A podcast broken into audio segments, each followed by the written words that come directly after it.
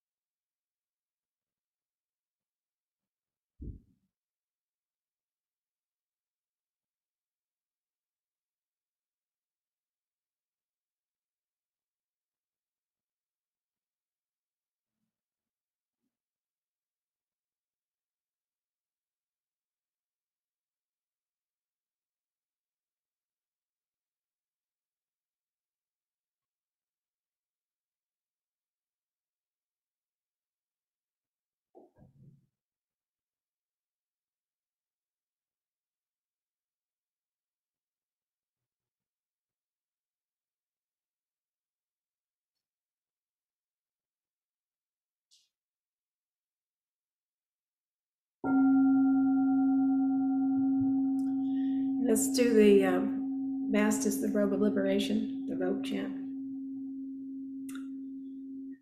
Vast is the robe of liberation, a formless field of benefaction. Wearing the universal teaching, I realize the one true nature, thus harmonizing all being. Vast is the robe of liberation, a formless field of benefaction. Wearing the universal teaching, I realize the one true nature, thus harmonizing all being. Vast is the robe of liberation, a formless field of benefaction. Wearing the universal teaching, I realize the one true nature, thus harmonizing all being.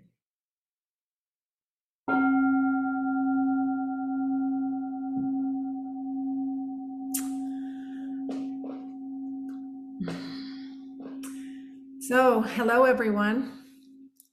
It's nice to see everybody. Um, on preparing for this talk, I, I have to admit I had some difficulty um, settling on a topic. I was going from this to that, and and um, maybe I don't know if it was the grief ceremony that had that impact on me, or it could just be me being me of changing my mind. At any rate, um, I finally, most of the things I was looking at just kind of fell flat. So finally, I was kind of neatening up my papers and things, and I came across an article that I copied a while ago. Uh, it came from Lion's Roar, and uh, it's called The Four Highest Emotions. It was published in January of 2000, January 4th, 2019, and it's by Aya Khema. Obviously, it's talking about the Brahma Viharas. And so um, I just want, I took a section of it and kind of went over it. And so I'd like to, to talk about it. It's the first part on, on, um, on metta, loving kindness. So I'd like to just um, talk about what they had to say in, in the article, and then I thought we could open up and we could share around it, or or share around anything actually. But um, so, uh, as human beings, we often think of love uh, on a purely personal level with rather fanciful ideas that are usually based on our desire to be loved and with some sort of some sort of expectation of of uh, fulfillment and yet love only fulfills the one who loves. One only fulfills the one who loves. So, if we could just understand that love is a quality of the heart, it is what the heart does, the heart loves, then perhaps we wouldn't um, handle love as, as people customarily do.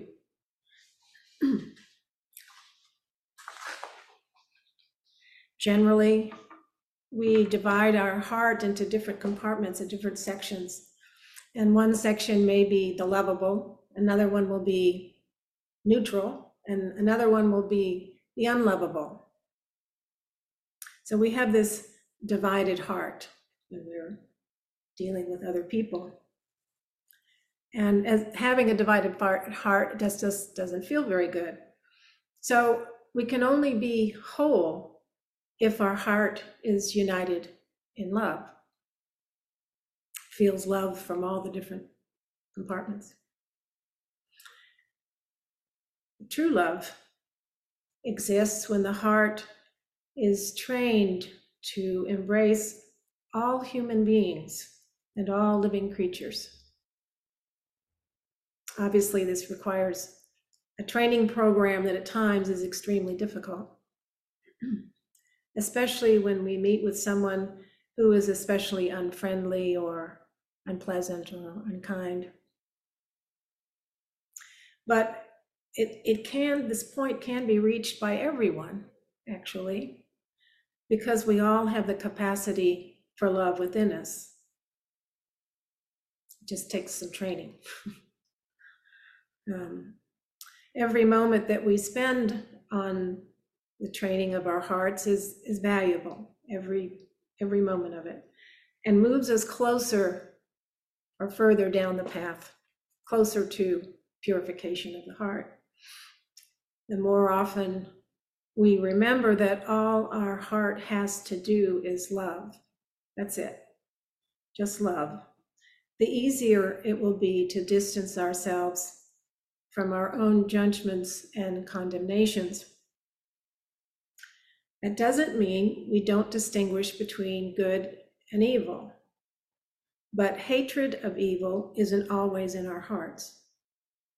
On the contrary, we have compassion for those who act in a way that does harm. Thank goodness for compassion. Most of our problems have to do with interpersonal relations.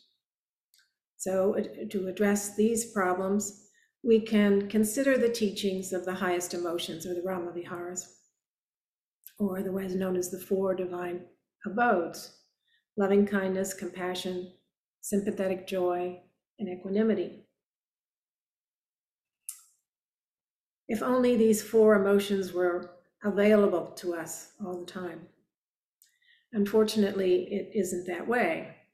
Otherwise, of course, we'd be living in a paradise all the time. Most of the time, we torment ourselves with difficulties in our family, within our circle of friends, and at work. It's the people we spend the most time with, right? Our mind is constantly telling us what we don't like, and we usually find someone to blame the person who's bothering us, the person who won't see things as we do, as we do, etc. But remember when what someone else says or does is their karma alone. Only a negative reaction on our side creates our karma. This is what we must understand. Who is doing the loving? Myself or the other? If I love, then I have a certain purity of heart. But if the love is dependent on this or that person or this or that situation, then I'm passing judgment and dividing people into who I think is lovable or unlovable. We all look for an ideal world, but it can only exist actually in our own heart. In order to develop our heart's capacity, we have to learn to love independently. We have to increasingly purify our heart, liberating it from negativity and filling it with more and more love.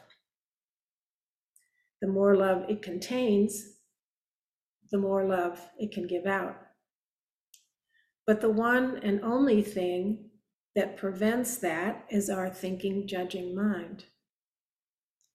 The only thing that matters actually is to turn our heart to love, because the person who loves is lovable too.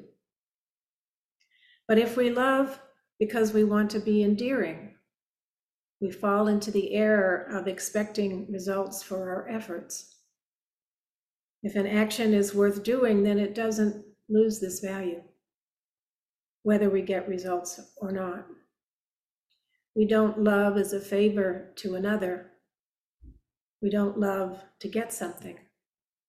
We love for the sake of love. And we succeed in filling our hearts with love. The fuller it gets, the less the room for negatives are. The Buddha suggested we look upon all people as children of our own, loving all men and women as if they were, um, as if we were their mother. And this is, an, is a pretty high ideal. But every step toward that goal helps to purify our hearts. The Buddha also explained that it is quite possible that we already are mothers to all men and women. If we keep this fact in front of us, all the time, it will be much easier to get along with others, even those who do not strike us as lovable. If we observe ourselves very carefully, and that's the point of mindfulness, we will find that we are not 100% lovable, just like everybody else. We will also observe that we find more people as unlovable than lovable. That does not bring happiness. We should try to change this around and find more and more people as lovable. We must act like every mother. She loves her children, and even though they sometimes behave very badly, she still loves them. I think of my dog. This is kind of an aside, but my dog is very naughty sometimes, very extremely naughty. But he just makes me laugh, you know? What would it be like if we loved other people that way? Anyway, we can recognize this as a way of practice. so the Buddha called this kind of love metta. And it's not the same as what we generally call love. Oftentimes, what we're calling love is actually craving or wanting to have. And it's often interpreted as love for us because the entire world is re- revolves around wanting to have, grasping, and so forth. So we interpret it as love. However, it is not love because love is the will to give. so in this article, they're talking, but I've seen it several places, they talk about the far enemies of the Brahma Viharas and the near enemies. So, in terms of love, the far enemy of love is hatred, and the near enemy is clinging. Clinging is where we're not standing on our own two feet and giving love. We're holding on to someone. The person who is the object of clinging might just want to get rid of this clinger, as it can often feel like a burden. And so comes the surprise that the love affair isn't working. It looks like real love, but the difference is the possessiveness that marks clinging. And over and over, possessiveness brings end to love. True, pure love means that we can pass love on and give it away from the heart without evaluation. Here we have to be on the lookout, excuse me, for the negativity within us. We're always searching for its causes, the causes of negativity out, and we're looking outside ourselves. But they're not there. They are always in our gut and dark in our heart. So recognize, don't blame, and change. We must keep replacing the negative with the positive. When there is no one there to whom we can give love, it doesn't mean that no love exists. The love that fills one's own heart is the foundation of self confidence and security, which helps us not to be afraid of anyone. This fear is traced back to our not being sure of our own reactions. If we meet someone who hasn't any good feelings to bring our way, then we already fear a corresponding reaction on our side. And so we prefer to avoid such situations in advance. But if the heart is full of love, then nothing will happen to us because our reaction will be completely loving. Anxiety becomes unnecessary when we've realized that everyone is the creator of his or her karma. This feeling of love, which is aimed not at only one person, but forms the basis for our whole interior life, is an important aid in meditation because only through it is real devotion possible. So this is the full topic on love, and it goes through the rest of the Vima, um, uh, Brahma Viharas. But I decided just to stick with love, just to start with that. That's enough. so, in kind of summation of this, um, we need to understand that the judge in our own heart creates nothing but conflict. If we really want peace, then we have to develop love and compassion in our heart. That we need to be aware of negativity and clinging and just keep opening our heart, knowing that our karma stems from our actions and words and that it is the same for others. So if you'd like to discuss anything in that or have some other questions, please feel free to raise your hand.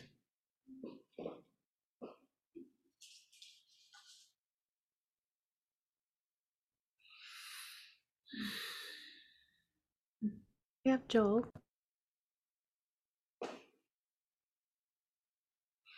Hi, Joel. Hi, Laurie. First, I want to say thank you for the what what you and Robin did yesterday to organize the the ceremony. That was it met a great need. Thank you so much for that. Um, and I have what I want to say was I, I, I'm reminded of a series of jokes that I've seen on the internet. Hmm. Uh, the joke is that dad says he doesn't want a dog, but then there's videos showing him playing with the dog, you know, and really in, in a very in a very loving interaction. And I saw one comment that said, it's not that dad doesn't want a dog, it's that he can't stand the prospect of the heartbreak if the dog, you know, dogs have shorter lives than humans. So that's it. And that that that that is the problem with love for that that showed up yesterday that it that it is an opening to grief when we lose someone we care for and the shock of realizing as the buddha taught that there's no safe harbor and we cannot protect the ones we love. That's the hard part to me. Absolutely. um, and and and i have to work on compassion for myself for the the armor i put up you know and for the hardening i i put up. Not to mention the tough situations like you were describing where we are meeting someone who uh, uh what's the word? Uh, you know who who does not hold us in high regard uh, who wants to tell us how we are doing everything wrong and uh, those kinds of situations. Um to, that is that is a challenging teaching you know but it is it is one that is found everywhere throughout the buddhist teachings that you have to let go of your conditioning enough to at least recognize that you share buddha nature with every single person you meet even if somebody's having a disagreement with you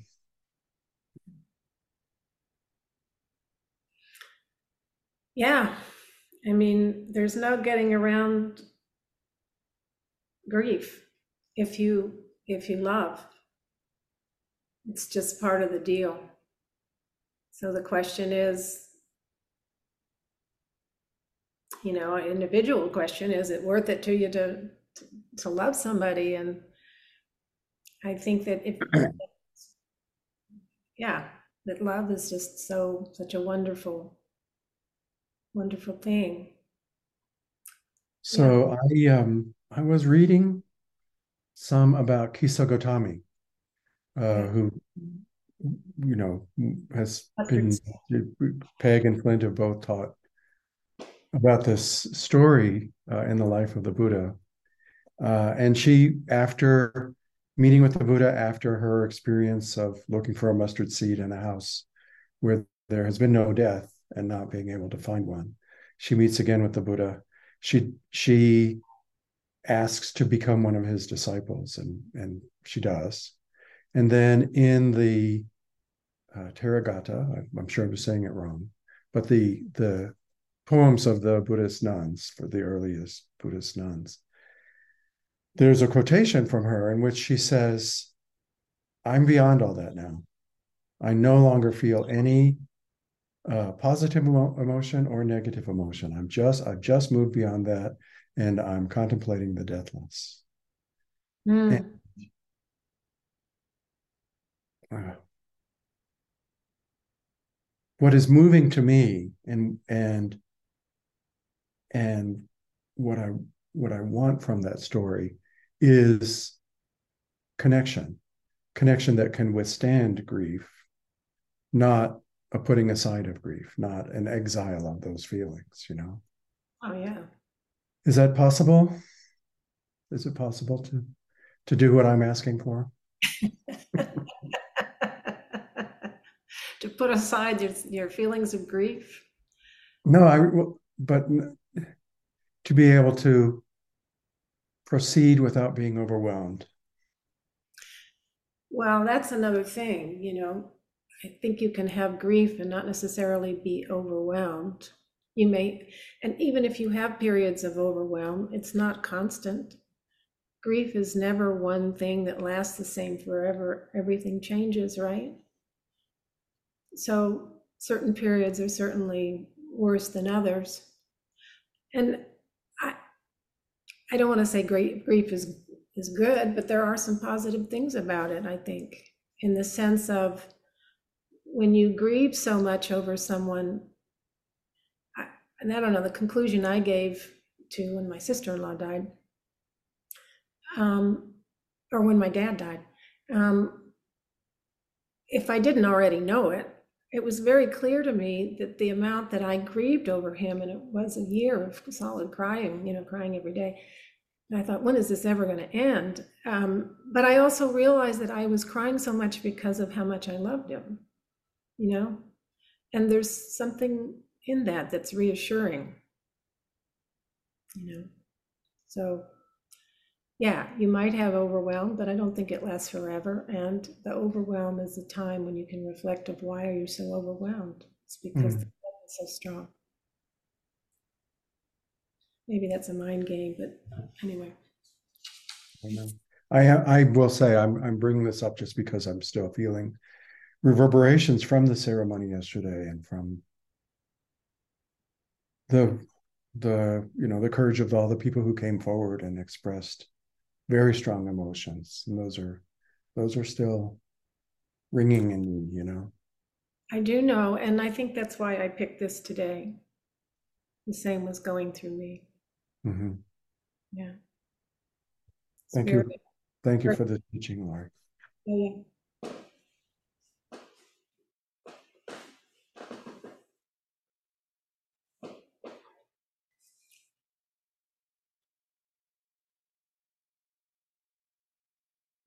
Bridget. Thank you. Hi, Bridget. Laurie, I, I want to ask you or ask others who are here, invite you to um, give me ideas on how you overcome your clinging.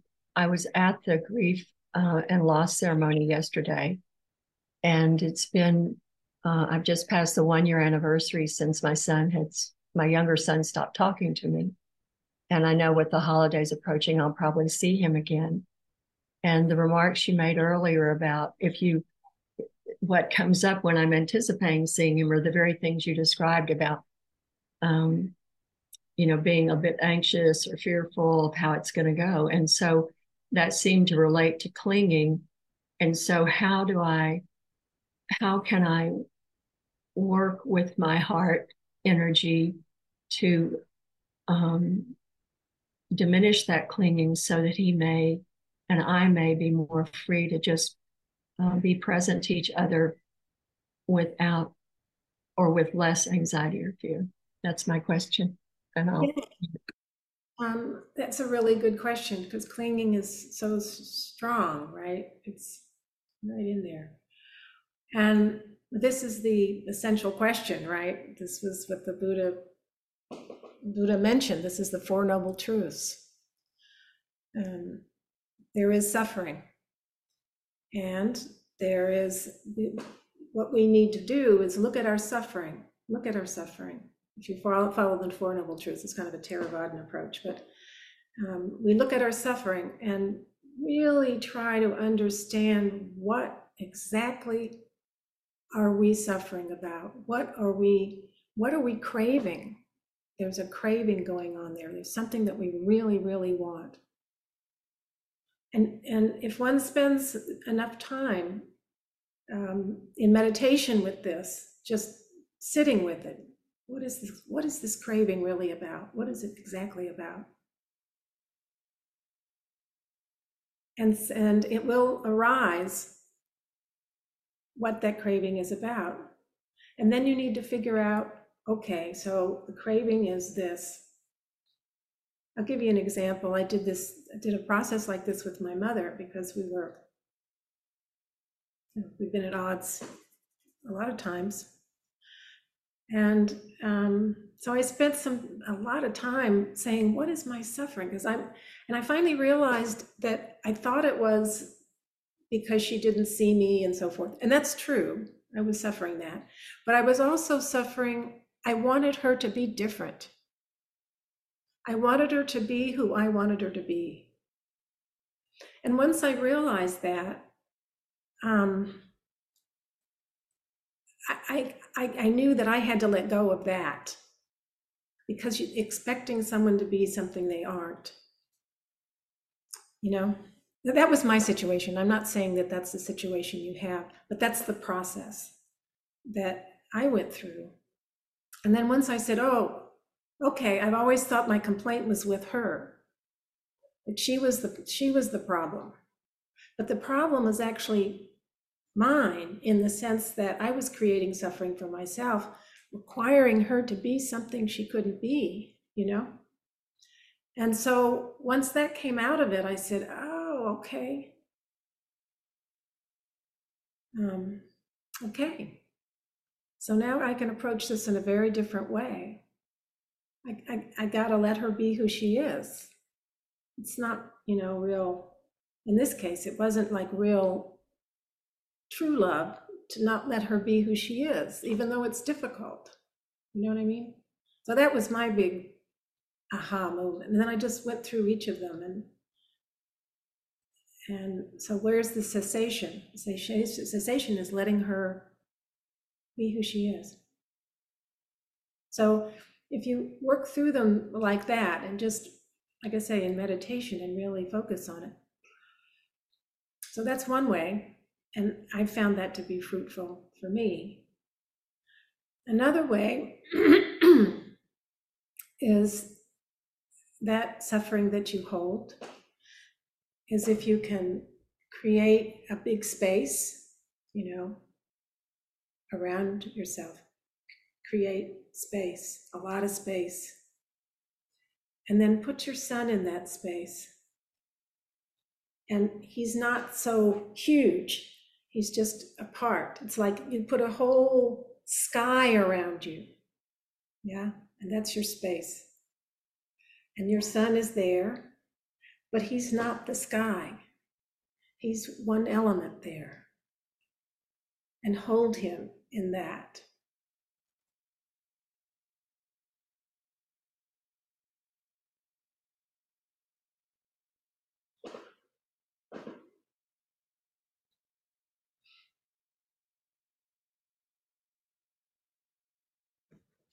Laurie, thank you so much for offering this article. I wonder if you could cite the source one more time, um, because I'd love to go back and reread it many times. Yeah. So it's Lion's Roar, and it's the January 4th, 2019 edition. And who's the author? It's um, Ayya, A double Y A, Khema, Khema, A H E M A.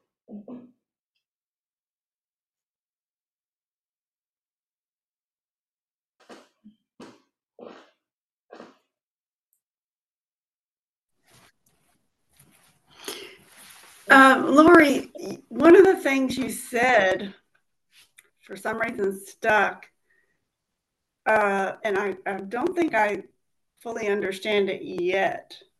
I'm wondering if you can talk about it. Um, he said, Love only fulfills the one who loves. Yeah, it just means that, Really yeah.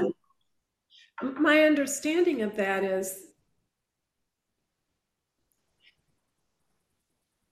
um, it's one's loving is is the point. One's loving, not not the impact that it has on the other, not, you know, we're not doing it for a purpose than just to love. That's what the heart does.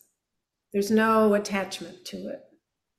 So it fulfills, if you love somebody, it it fulfills you. You know. That doesn't mean there's not a positive effect on other people when you love them. But that's not what the focus is here. It's more that loving is what we we can do. That's what we have control over. Yeah. And it fulfills us to love, even though it breaks our heart. Yeah. Yeah. That, But uh, how much do we get out of loving somebody? I mean, it's immeasurable.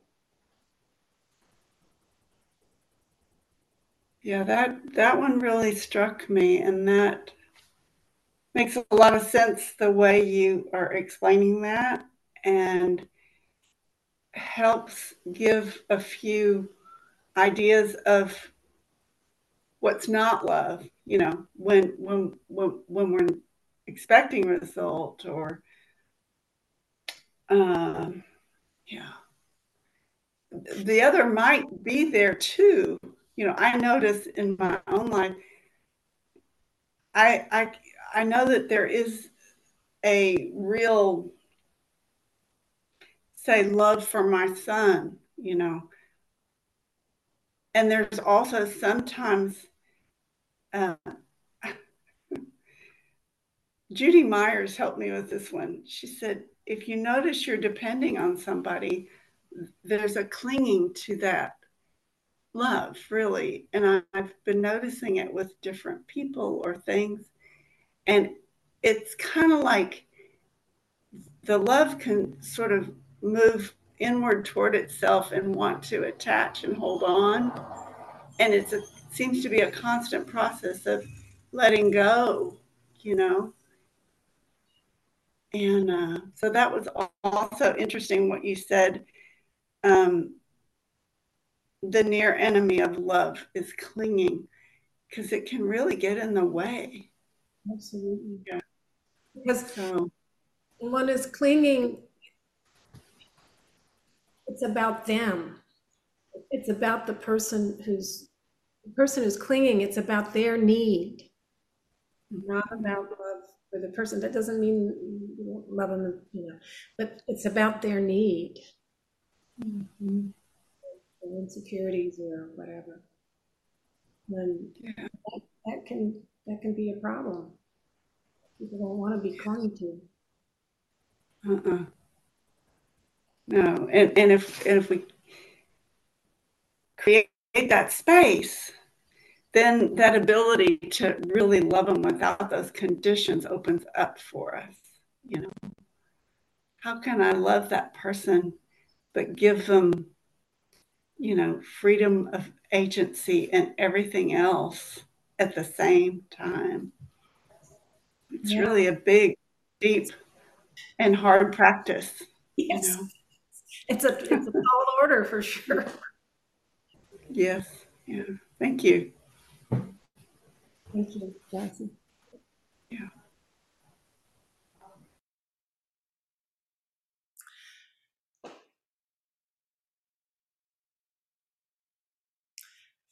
Uh, well, if there's no one else, we can go on to doing this, the four practice principles.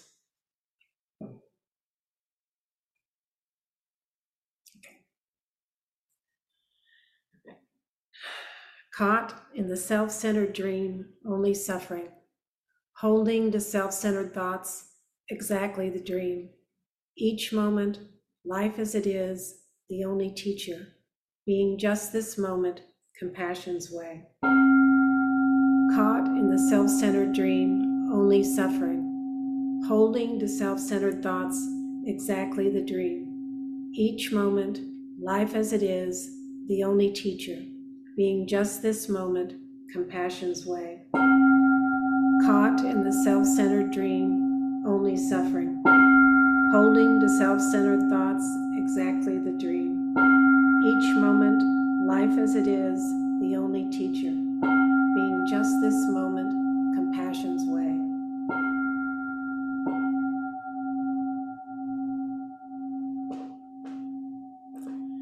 Thank you all very much. See you next time.